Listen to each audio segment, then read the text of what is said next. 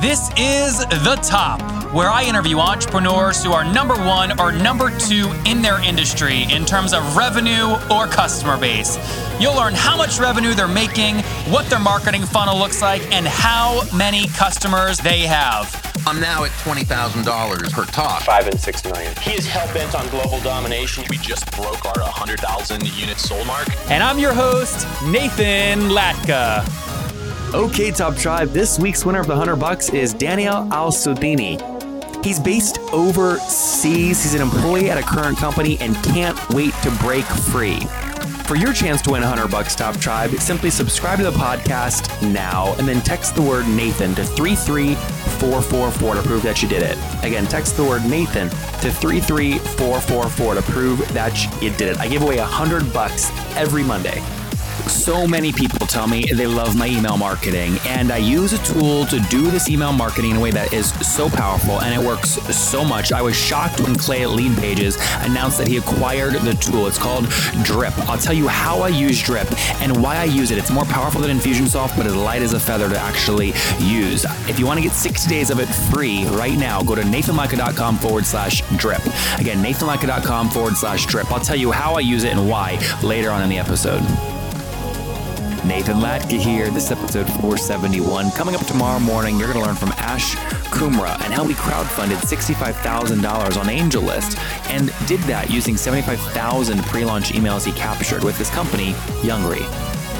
Good morning, everybody. Nathan Latka here. You're going to enjoy our guest today. His name is Karan Chaudhry, and he is a serial entrepreneur. He's currently the co-founder and CPO for Common Plus, building advanced machine learning-based personalization and recommendation engines focused on the online digital content industry.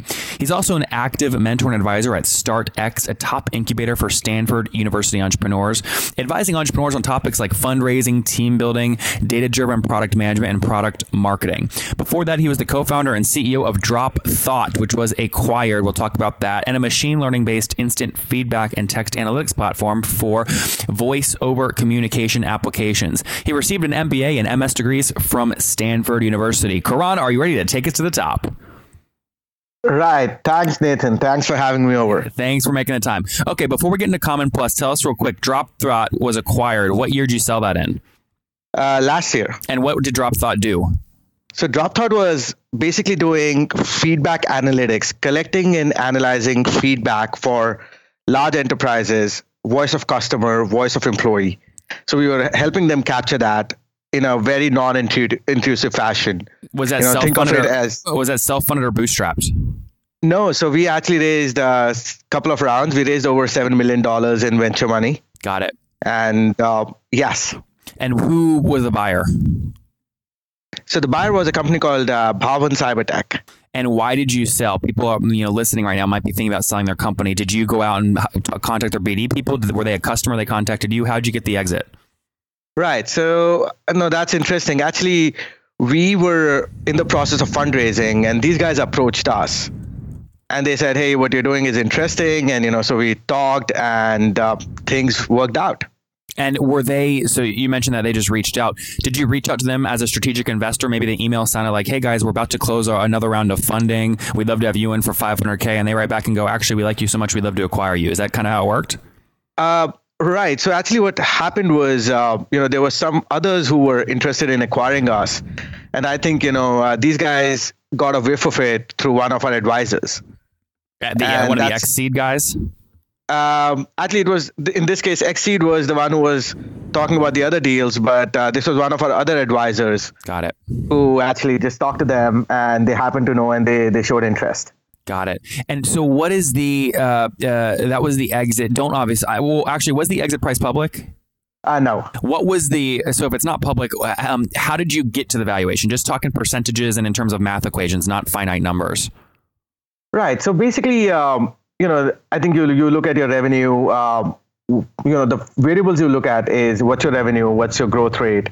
Uh, you know, then after that, what's your team looking like? What is the product defensibility? Do you have some IP around it?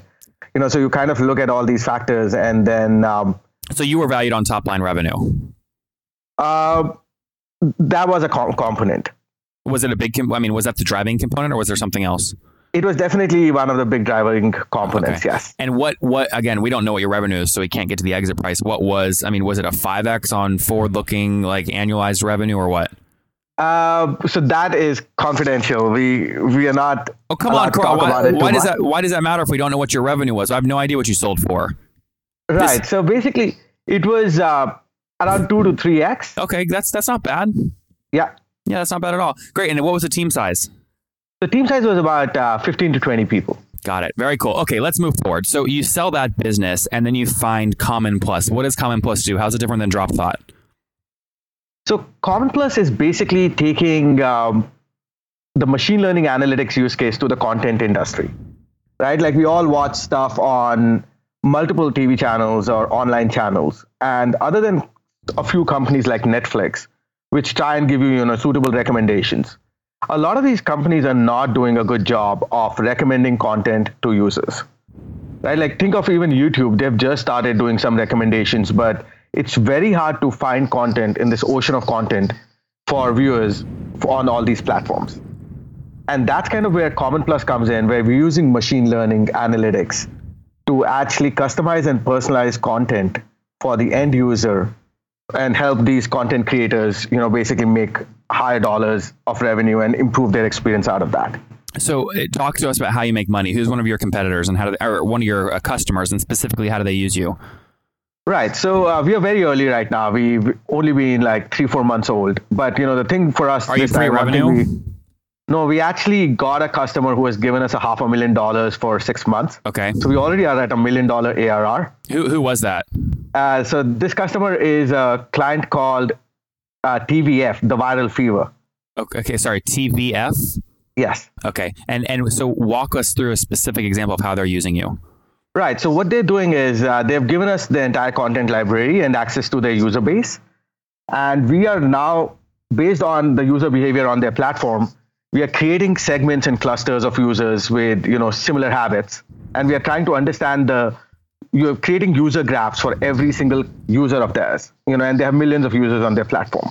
And based on that, what we do is we improve their marketing because we look at lookalike users and reach out to them with targeted content you know so we enable them to do so so their conversion rates and their customer acquisition costs drastically goes down like you know it's already under 50 cents per customer then um, the second thing we do is we basically once the users are there on the platform we reach out to them with customized recommendations so that you know their time spent and engagement on the platform goes up.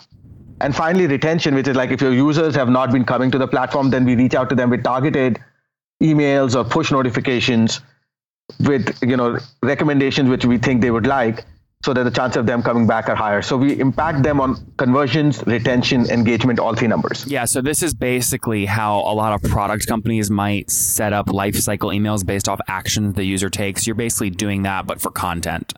yes Got it. What is the and this is a very high price point. Uh, well, I don't. I mean, I don't know. Is your intent uh, when you roll out pricing to be you know a SaaS model and have it be you know 500 grand for six months and that's kind of your going to be your model, or are you going to go you know SMB market as well? All right. So I think uh, for us, the market would be more the large content providers. The reason why this won't work for SMBs too much is because you need large volumes of data for data science to be very effective. Yep. Right? Like if you only have 100 customers, then you really can't customize too much for them. You need millions of customers. You need a lot of content. And that's where, you know, our target clients would be mostly like, you know, the bigger companies. And the price point would be anywhere between um 100 to 500K on the lower end and probably between 500K to 2 million on the higher end. Annually or So monthly? yes, uh, annually. Annually. Yep. Very good. What does it cost? Well, first off, what's the situation of this company? Is it bootstrapped or have you raised capital? So they've raised. Um, our company right now is bootstrapped because, like I said, we are only three four months old. We are a team of five people. It's a top-notch team. My head of technology from my last company uh, joined us. He also was leading big data practice at Nvidia. Uh, I've done several companies, and you know, have, How are you paying them, or is everyone just kind of forfeiting that for the first few months? Uh, so we that way, like I said, we planned it well, where we already have client revenues. Got it. So you're paying people Right, out of so the are- 500 grand. Yes. Got and it. then, you know, we have a data scientist who's like a postdoc from Stanford University and then has worked in several data science companies before this. So we really went for a small but highly qualified team. Mm-hmm. and we're saying that you know the results we'll produce, like going forward, our model would actually be priced based on the improvements we show. So you know that's an easy model for us, saying, hey, if we improve your customer acquisition cost and we drop it down from by X percent, then how much of that X percent can we get? Yep.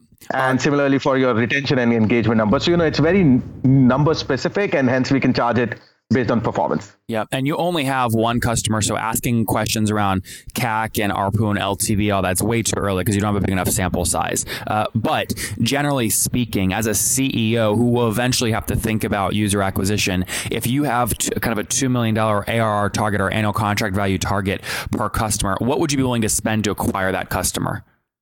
Right. So typically, what I saw with my my last B two B sale company as well was, you know, anywhere between fifty to seventy percent early on goes into sales and marketing for uh, for high growth. Seventy percent of seventy percent of what? Revenues. Got it. Okay. So fifty to seventy percent of revenues, and initially it might even be hundred percent of revenues for the first year or so.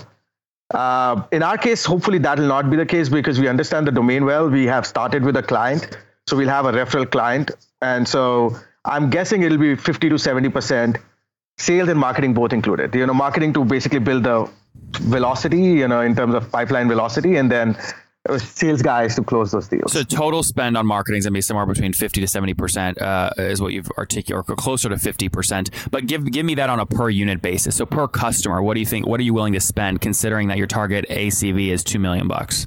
So uh, the target ACV, let's put it at 500K. Okay. You know, 2 million would be an extreme example. Got it. But let's say 500K.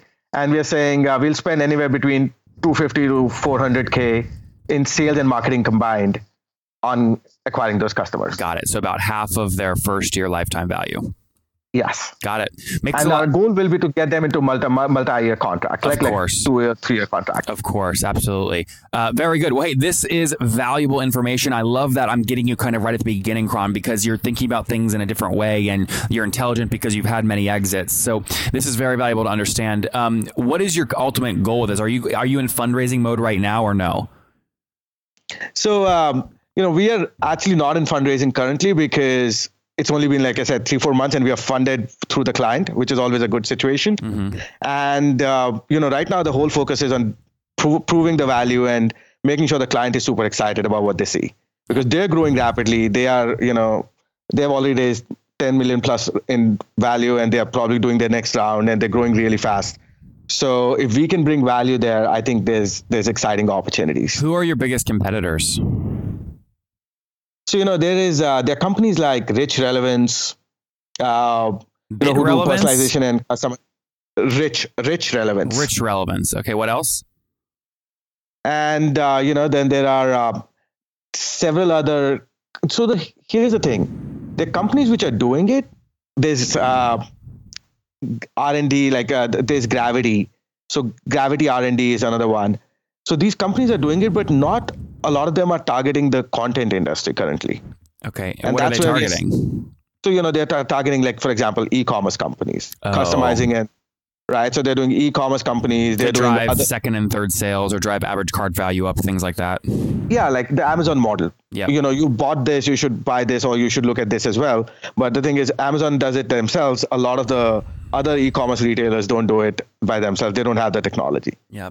Well, Karan, this is a you're sitting on a rocket. You're growing fast. Where's the best place for people to connect to you online if they want to watch you grow this thing? Oh yeah, sure. It's basically uh, my first name Karan K A R A N at Common Plus C O M N P L U S dot com. All right, guys. Earlier, I mentioned I used a little unknown tool to do a lot of my email marketing and marketing automation called Drip. Nobody knew about this. Nobody. Until Clay Collins comes along with his big old, you know, fat checkbook at Lead Pages, buys the company, and now like everybody's using it. Okay. If you're not using it, let me just tell you very quickly why I use it. Now that the secret's kind of out of the bag. It's very simple. I don't like hiring developers. My favorite feature of Drip is the drag and drop interface where I can drag the email sequences together. Like, once someone views this blog post or opens this email, then do this, right? So, lifecycle marketing like that, folks, is the future. I hit Michael Stelzner so hard on this earlier in the year. You can't blast your lists anymore. You have to have smart marketing automation. And quite frankly, you try Infusionsoft, it's like holding two 100 pound dumbbells in each hand The reason I love Drip, okay, it's more powerful than Infusionsoft, but it's light as a feather. Totally light. I mean, you can throw it, blow it, lift it. It's so easy. You can sign up for 60 days right now at nathanlatka.com forward slash drip. That's the special link. nathanlatka.com forward slash drip. I don't know why the hell I'm telling you people this. I like to keep tools that I really like to myself because it's a big advantage. But there it is. Go use it right now before I totally change my mind. nathanlatka.com forward slash drip. Top Tribe. We'll link to that in the show notes at nathanlatka.com forward slash the top 471. Again, forward slash the top 471. All right, Karan, it is time for my favorite part of the show. It's called the famous five. These are rapid fire questions. You ready? Right. Number Yes, one, I'm- what's your favorite business book? um, Steve Jobs, Number two, is there a CEO you're following or studying right now? Uh, Elon Musk, Number th- uh, three, is there a favorite online tool you have, like TopTal? uh, for for us, I would say Asana. Number th- uh, four, yes or no, do you get eight hours of sleep every night? No, and what's your situation? Married, single, do you have kids? uh, I'm single right now. Okay, good. And how old are you? Uh, I'm 30, uh, 36. So I ask you that because I want you to take us back, Karan. Take us back 16 years. What do you wish your 20 year old self knew? Uh, you know, I think take risks. Failures are highly overrated. There is nothing called failures. It's basically just an experience, and it makes you stronger for the next thing. And and you know, once you hit uh, start hitting success, people really don't talk about failures all that much. So take risks. Don't worry. Just failures are not failures. They're just learning experiences, and go all out. Guys, there you have it from Karan. You can never lose. You either win or you learn. Move forward, fail quickly. He's had success in his past already, has a lot of success with his new business, Common Plus. $500,000 customer already landed. Team of five, very smart, based in San Francisco. $500,000 annual contract value target. Building something big. Karan, thank you for taking us to the top. Thank you so much, Nathan. Thanks for having me.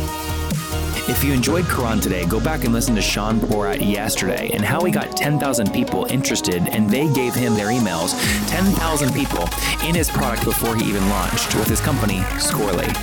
Top Tribe, I love giving away free money. I feel like Oprah giving away cars, and I have something special for you today.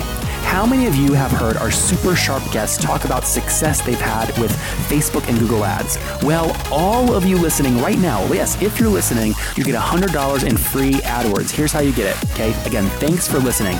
Get the free $100 from Google right when you sign up with my website host provider, HostGator. Go sign up now to get your free money. HostGator.com forward slash Nathan.